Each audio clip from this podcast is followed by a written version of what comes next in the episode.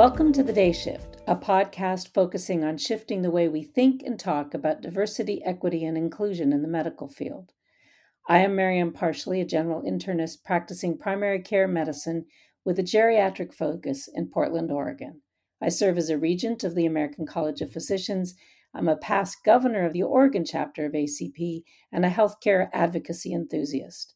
I also love commuting and travel by bike and on foot at a human pace.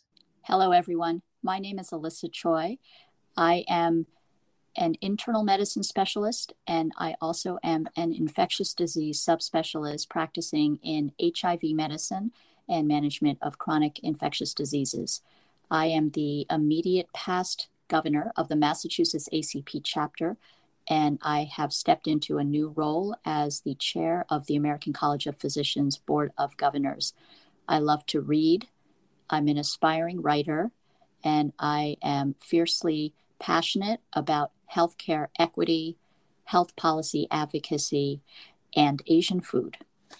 Today, we are excited to bring you an episode featuring two amazing guests who have set the standard on providing healthcare for the houseless in a systematic way at opposite ends of the country Portland, Oregon, and Boston, Massachusetts. The COVID 19 pandemic shone a spotlight on many areas of healthcare disparity that existed pre pandemic and which led to significantly increased suffering during the pandemic. One of these areas of disparity is in the care of people experiencing houselessness. To paraphrase a hero of mine, Ida B. Wells, it is time to shine the light of truth on these disparities and to focus on addressing them. So, we have two guests for our episode and I have the privilege of introducing the first of our two guests. Dr. Jim O'Connell currently serves as the president of Boston's Healthcare for the Homeless program. Dr. O'Connell is an assistant professor of medicine at Harvard Medical School. Dr. O'Connell received his medical degree from Harvard University in 1982 and completed residency in internal medicine at Massachusetts General Hospital in 1985, he began full time clinical work with individuals experiencing houselessness as the founding physician of this program. He also established the nation's first medical respite program in 1985, and he has been working with the MGH Laboratory of Computer Science, where he has designed and implemented the nation's first computerized medical record for a program serving individuals experiencing houselessness in addition to many other accolades that Dr. O'Connell has received throughout his illustrious career. He is also a member of the ACP Massachusetts chapter, serving on the Governor's Council, and he is a master of ACP, having received the MACP Honorary Achievement Designation recently. He is also an author, and he has written a book, Stories from the Shadows Reflections of a Street Doctor, which was published in 2015 and has been featured on NPR's Fresh Air with Terry Gross. We are excited and honored to have you join us, Dr. O'Connell. Thank you very much, Elisa. And it is my privilege to introduce Dr. Rachel Solotaroff, who has served as Central City Concern's president and CEO since October 2017, overseeing all aspects of the organization.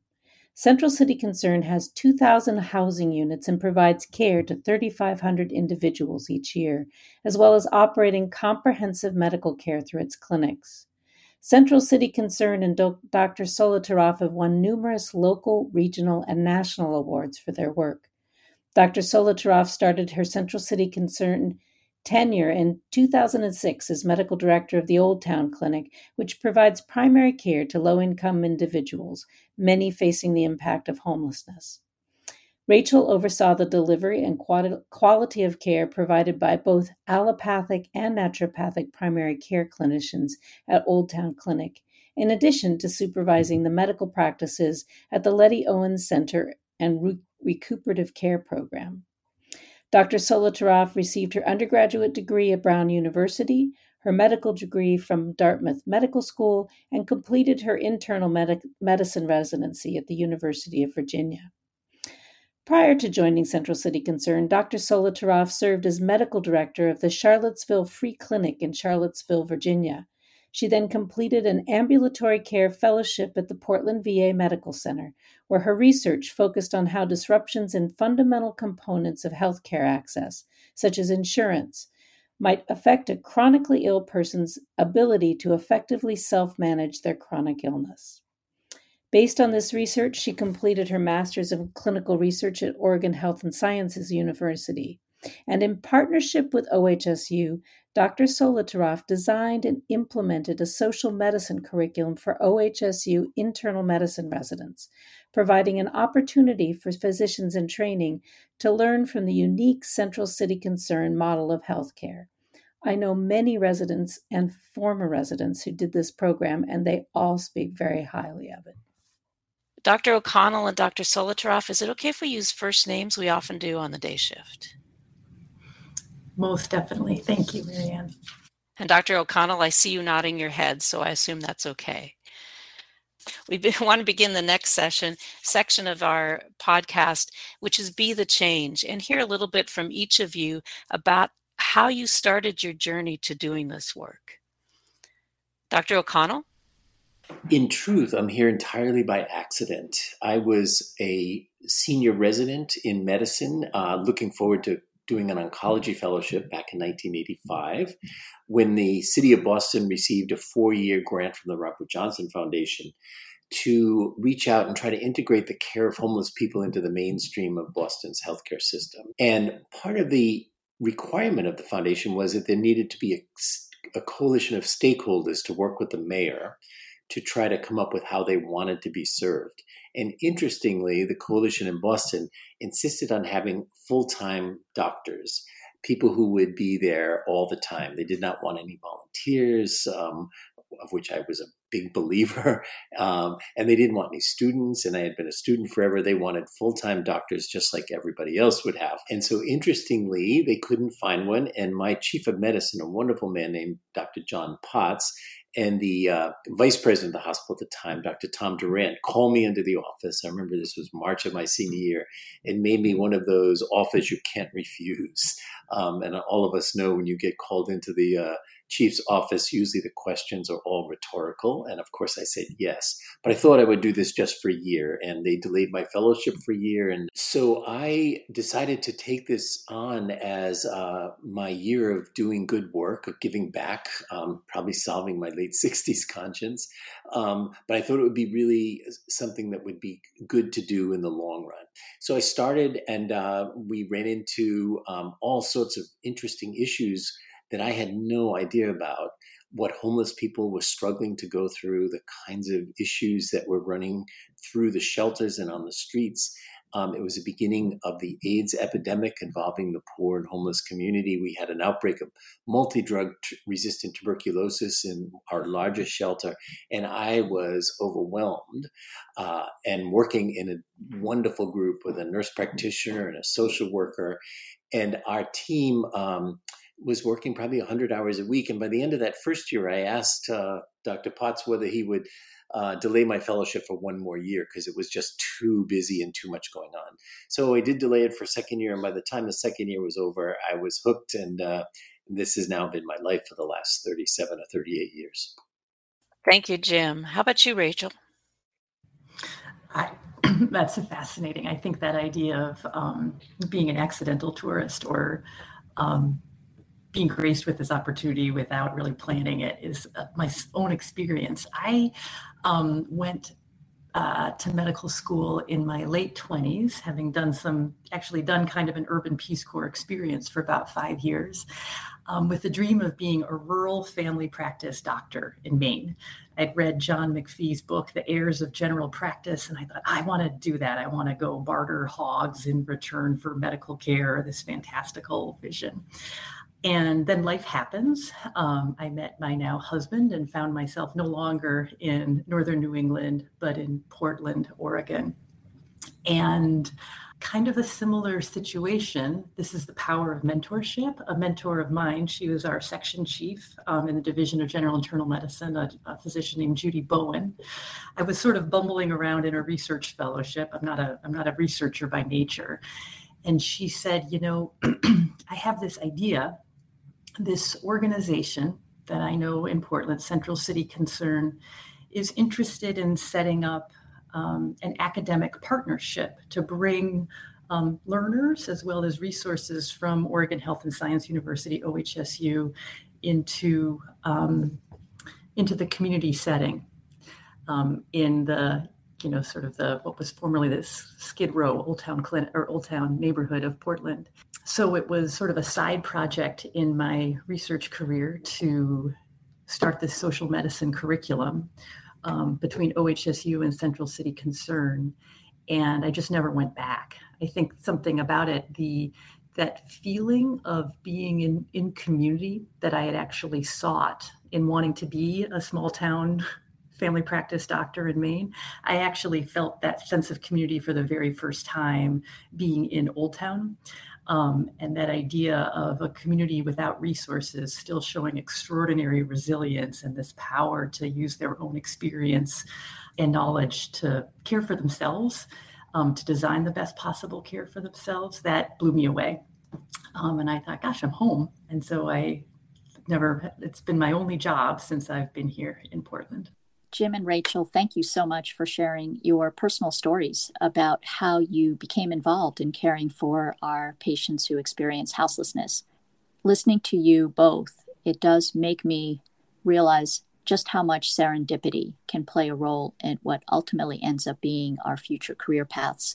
And we're both very grateful, Marianne and I, to have you both realize that this was your calling to take care of patients who are in need, who also are houseless.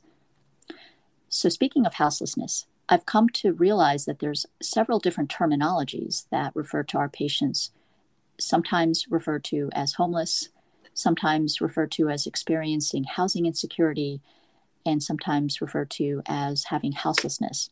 I've also become aware that the term homeless has been associated with some stigma, and I would be interested to hear each of your thoughts on the different terms. Jim, I wonder if you could start. I think this is a fascinating issue related to the intractable and sort of complex complex issue of homelessness over time. So if you go back to the early 80s when we first started advocating on behalf of people who were homeless, it was the National Coalition for the Homeless, it was the Healthcare for the Homeless program. So it was thought back then that the homeless, the noun, the homeless, was an acceptable word to use. And much of this included homeless people, as you know. But as the problem went on, it was so clear the stigmatization that came along, the appalling disparities in both health and economics uh, faced by homeless people. And then, of course, the racial issues and classism. And what we've seen is this evolution of trying to find the correct way to talk about people um, and not in any way disparage the experience they're going through or disparage them. And so we've got into what I think is really kind of a pickle because, for example, we have on our board of directors many homeless people. And over time, we've tried to, we're called the Boston Healthcare for the Homeless program after the Robert Johnson Healthcare. Um, and so we've thought about how do we get the noun homeless out of our out of our thing. And our board of our consumer board said don't do that because then no one will know who we are. And then among themselves they have really interesting discussions that have fascinated me. They for example um, if you say behavioral health we, we used to always say mental health and substance use disorders. If you say behavioral health to them they get annoyed because it sounds like we're impugning their behavior when it's their thoughts or their emotions and it's not their behavior. So we have to be very careful about not saying behavioral health even though the proper thing to do is say behavioral. The other thing that has been fascinating to me is that the current um, if you read most things now we will refer to peh persons experiencing homelessness as kind of the, the the good way to say it. And a lot of our um, homeless folks hate that because they feel like we're we're sort of glorifying the experience of homelessness and they don't think of it as that. They think of themselves as homeless. Now that's a group. Nobody what we've learned is there's no right thing that assumes everyone. So, uh, you know, we have a lot of people on our board who say we just cut it out and just call us we are homeless and we don't want to be the noun the homeless, but we are going through homelessness. That's it. Um, and then there's a whole argument about houselessness versus homelessness. And they were all, I think, important arguments to make sure none of us are falling into the trap of, you know, inadvertently um, stigmatizing people or putting them into a a pejorative stance. And I think that's the important thing. What we're learning is this is all about how do we appreciate the dignity and the courage of the people we're serving and who are going through all that. And whatever words we use have to kind of encapsulate that. But I can just share with you over the, and I'm sure Rachel will say the same thing, over these last you know 25 35 years we've had so many iterations of how to say it so that we would be careful with people and the homeless folks themselves see, kind of see that as bemusing them so clearly this is still evolving actively rachel i'd love to hear your thoughts on this debate over words I don't know that I can add much more to that really elegant retrospective that Jim provided.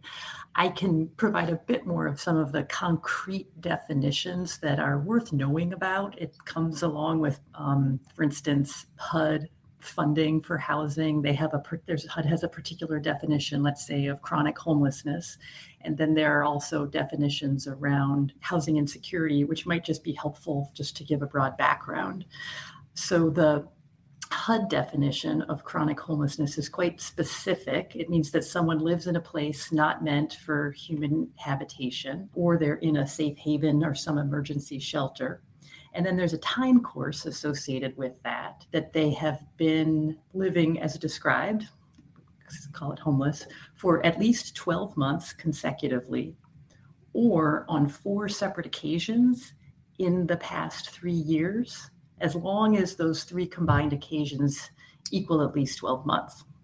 So there are some parameters that are set around this, um, which come up when, for instance, when we'll talk about this later, I'm sure, when we do our point in time counts, we do them every two years here in Multnomah County, and how those definitions are created, and then what sort of funding flows as a result of those definitions the issue of housing insecurity is also a really interesting one. I don't know that I have a formal definition of that, but it's really important to understand how much rent burden is keeps people in a very liminal space between having a, a roof over their head or or falling into one of the into this definition I just provided for you.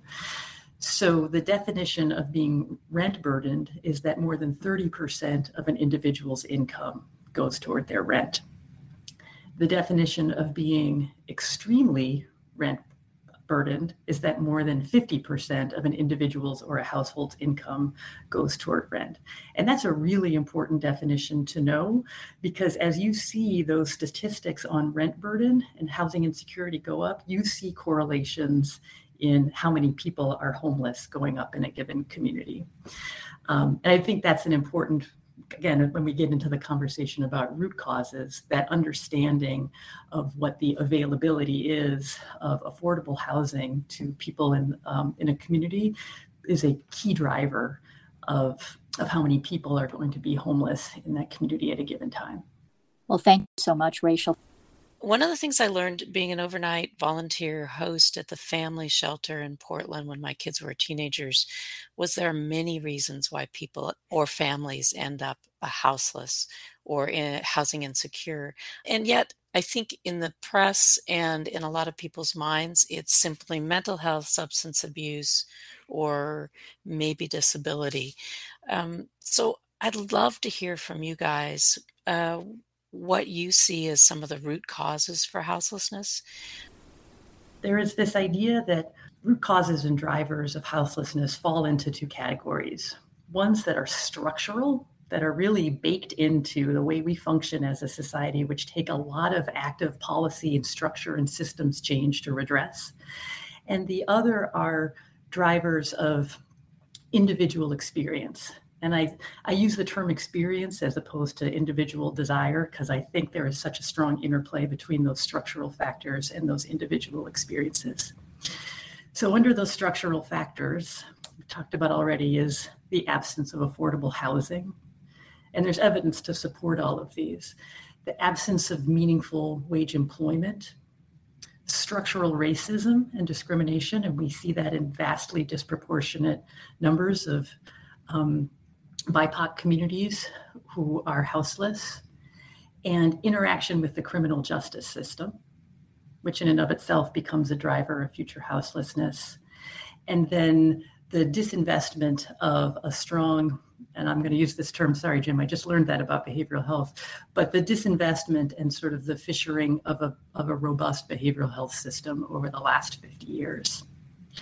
And then on the individual sides are the ones that we might hear of more commonly that somebody does have serious mental illness or does have substance use disorder but in, there are other ones which we might not think about as much, which are um, having been in the foster care system as a child, trauma, particularly traumatic brain injury, and now age, age over 50 is now an independent risk factor for homelessness. And what's really interesting about this model is one, it shows how um, complex and dynamic the drivers of houselessness are, that those structural factors really influence those individual factors but also what the evidence shows is that as those structural factors become more pronounced, as we've seen, particularly relative to COVID and other situations around affordable housing and access to care in the last decade or so, and more, as those structural factors become more pronounced, it takes fewer and fewer, if any, of those individual factors to drive somebody into houselessness and often makes it very difficult for for that to change. So we want as a society to say, oh, it's just it's it's up to the person or it's up to their individual experience. They're down on their luck or they didn't go to enough doctor's appointments. But the evidence doesn't really tell us that. The evidence really tells us that it is these structural factors that are driving houselessness in the United States. Thanks, Rachel. Um, Jim. I think Rachel has brilliantly summarized the root causes of homelessness as I understand them and as, as I think uh, most of us who have been in this work for so long have come to understand it. And uh, and I salute Rachel for for that analysis. It's it's quite extraordinary. From my perspective, I would just add that the longer I spend time taking care of people who are homeless and understand the families and the adults and the the many many eclectic types of people who end up uh, living on the streets or in shelters, I realize that this is a truly complex societal problem.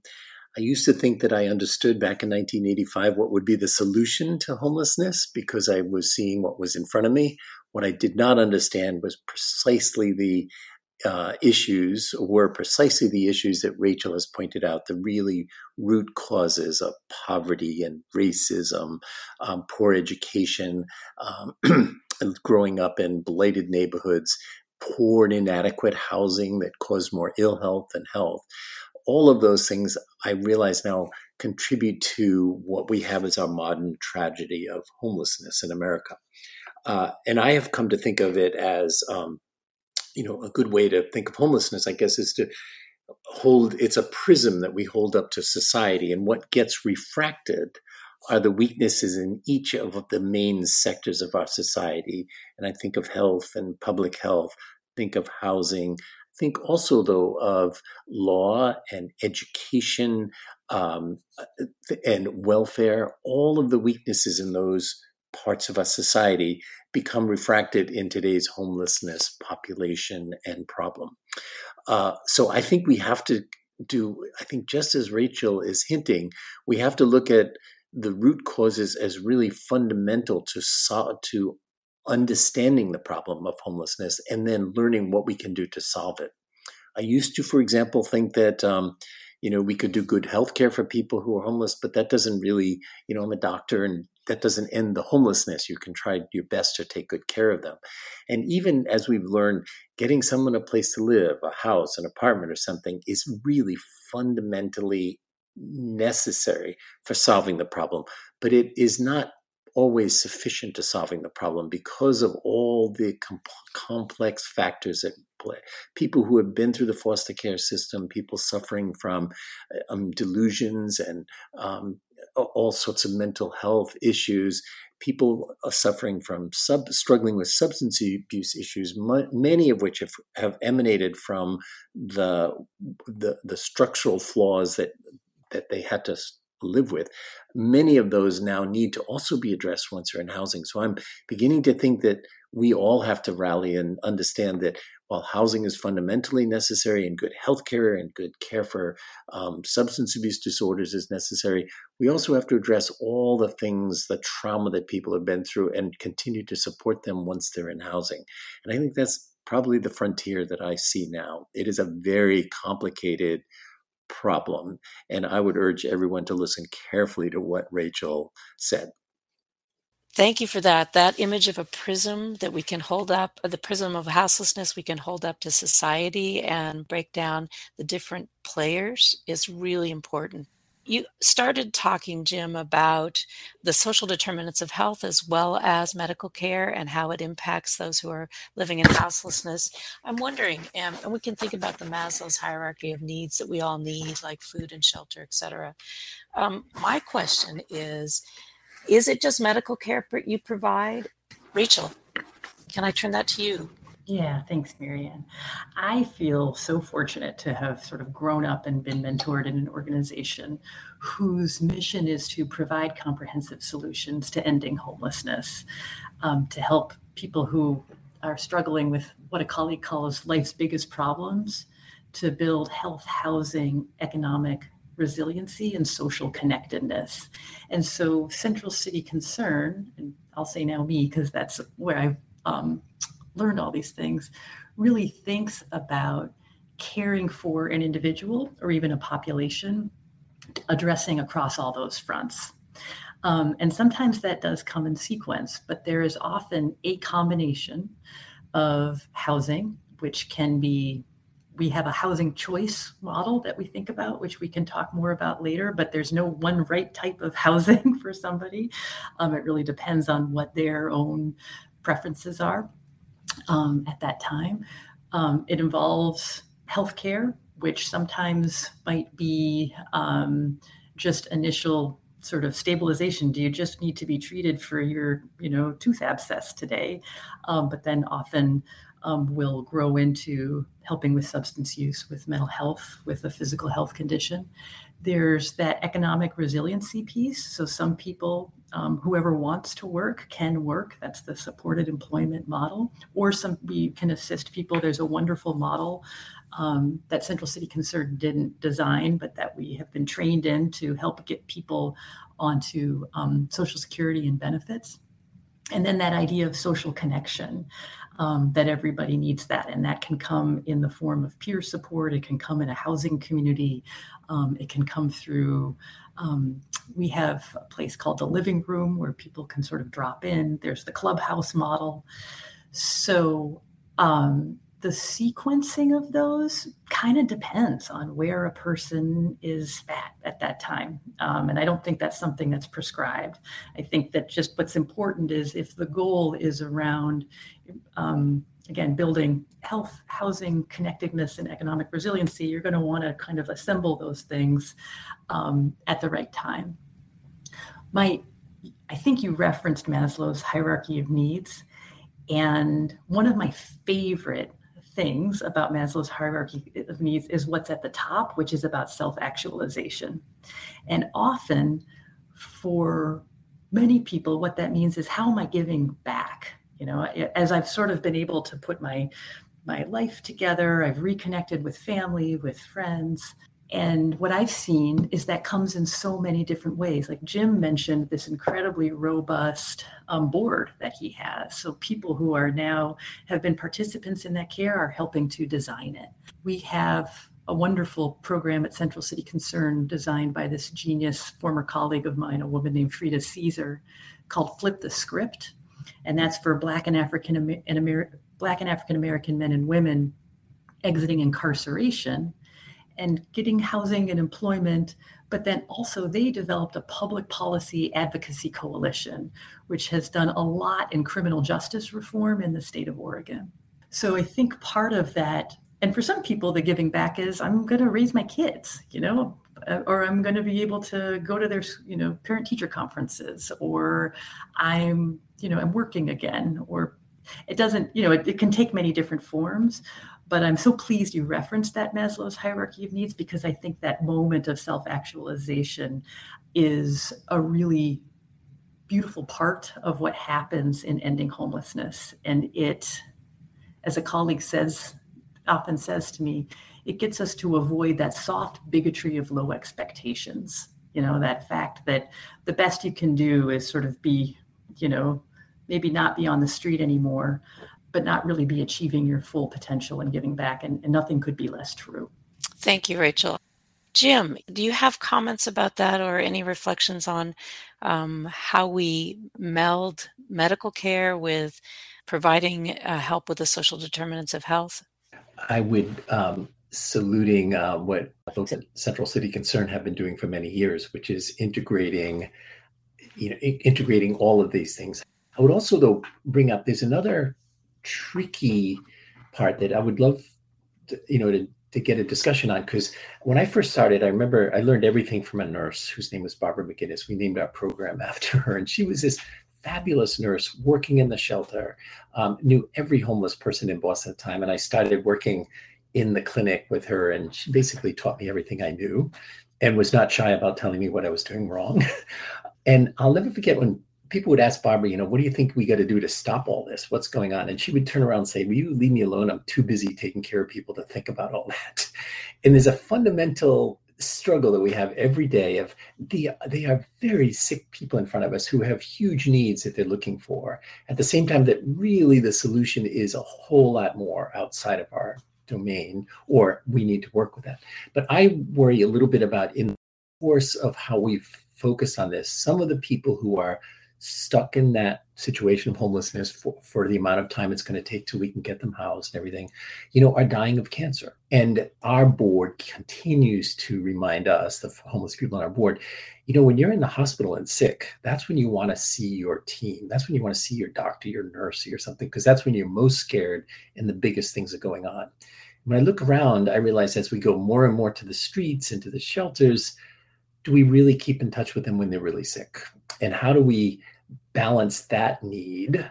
And you all, we all know whenever you get sick, you call a specialist, you find someone. How do we get specialty care to be involved? How do we really have good palliative care? If you take care of a group of homeless people, as Rachel will underscore with me, they will teach us the weaknesses in our healthcare system long before you realize it anywhere else. And I think that's been the theme of these last years of wow, we have some major weaknesses in our system, particularly with continuity of care for a very fragmented and um, excluded population. Thank you for this discussion, part one. This is the first of two episodes, and we want to acknowledge and direct our audience to part two, which will be released a little bit later. Um, and we also want you to continue this discussion online. We definitely would love to hear from you. We also have additional resources and a transcript and a summary will be available for this on our website. Get in touch with us through our website, through social media, and continue the conversation.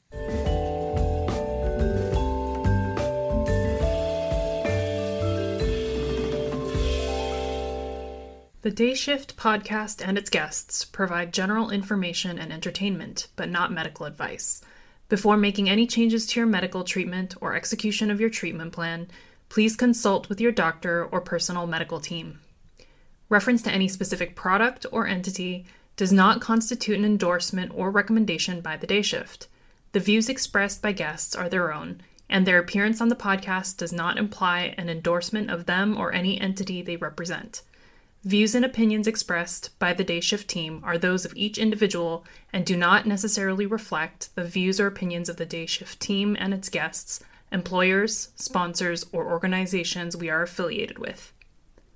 The Day Shift podcast is proudly sponsored by the American College of Physicians, Southern California Region 3 chapter. Our theme music is brought to you by Chris Dingman. Learn more at www.chrisdingman.com.